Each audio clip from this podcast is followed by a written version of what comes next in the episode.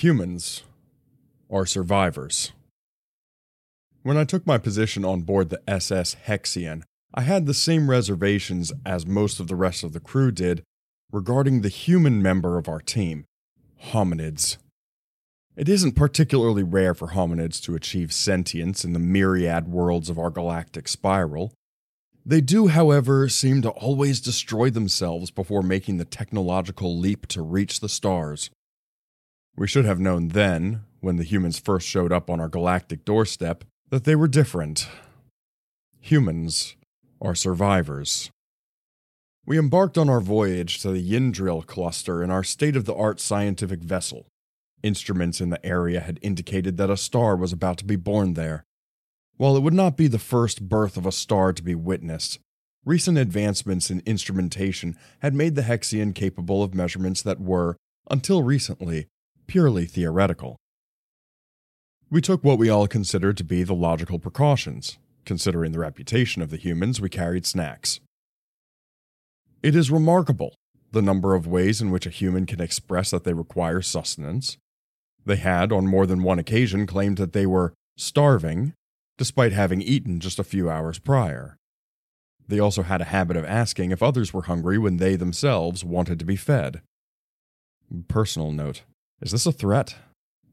En route to the Yindril cluster, the Hexion collided with an uncharted nebula and sustained heavy damage. Her superluminal matrix was collapsing. The captain ordered us to make an emergency jump to the nearest habitable planet. Havelock 3 was an uninhabited continental world in a binary system. Without enough time to run the necessary calculations of jumping with a collapsing warp matrix, we exited the superluminal stream in a less than ideal location. We emerged from the dimensional ether inside the atmosphere of Havelock 3. The Hexion broke apart rather instantly. The damage sustained by the nebula had compromised her structural integrity. When I came to, the human was standing over me. I felt my pulse race, as I expected the worst. They simply turned and left. As I glanced around, I saw the marks on the cave floor from where the human had clearly dragged me to safety. There was blood. I could tell instantly from the color that it was the human's blood. When they returned with another survivor, Rashina, I saw where the blood had come from. It's not as bad as it looks, they said. By the void, it did look bad. A large gash in the human's head was oozing crimson rivulets of blood at an alarming rate. If any member of any other species had lost that much blood, they would be dead not a human. Humans are survivors. In my eternal shame, I admit that I did dare to hope that the human would die from their injuries. Rashina and I were afraid. We had heard the stories, the things a human would do in dire situations. This situation was nothing, if not dire. However, after a short nap, the human left again and returned dragging two more survivors on a scrap of sheet metal with a wire pull cord attached. Atax and Virulia were both injured.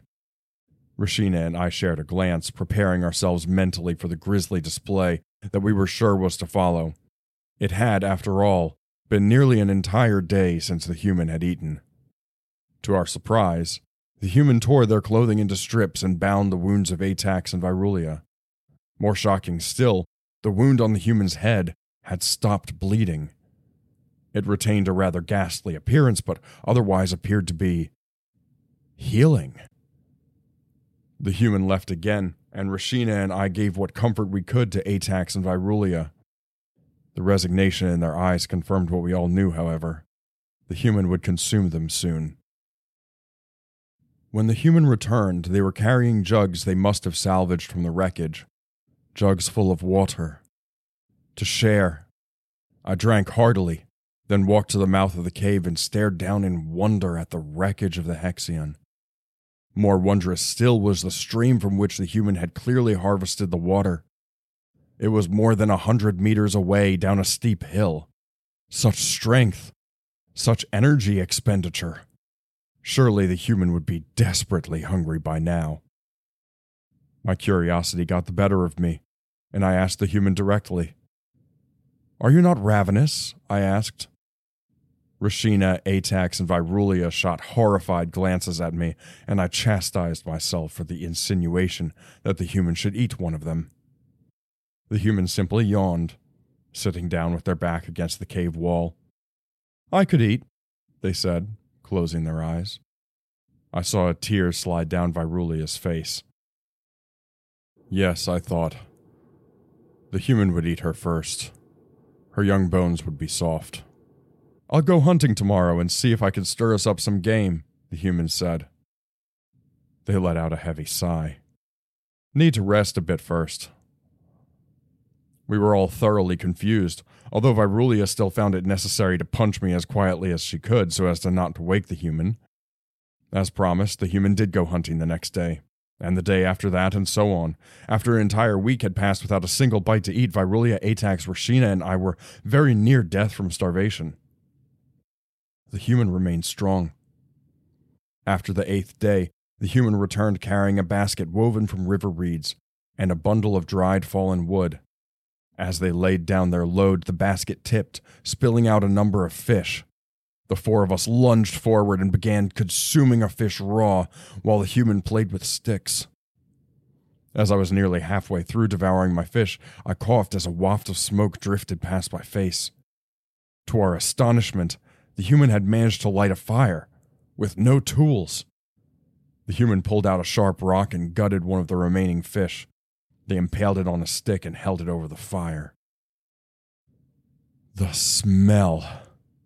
To this day, I have never smelled anything quite so delicious. The four of us stopped immediately and followed suit. That night, we ate fish. We told stories. We laughed. We pointed out shapes in the alien stars overhead. It wasn't until we were rescued nearly a month later that the truth of our crewmate dawned on me. The human had never intended to eat us. It wasn't that they weren't hungry, they were. It was that it wasn't necessary. The human was always going to survive. The only question in their mind was whether or not they could support us, so we might do the same. Humans are survivors.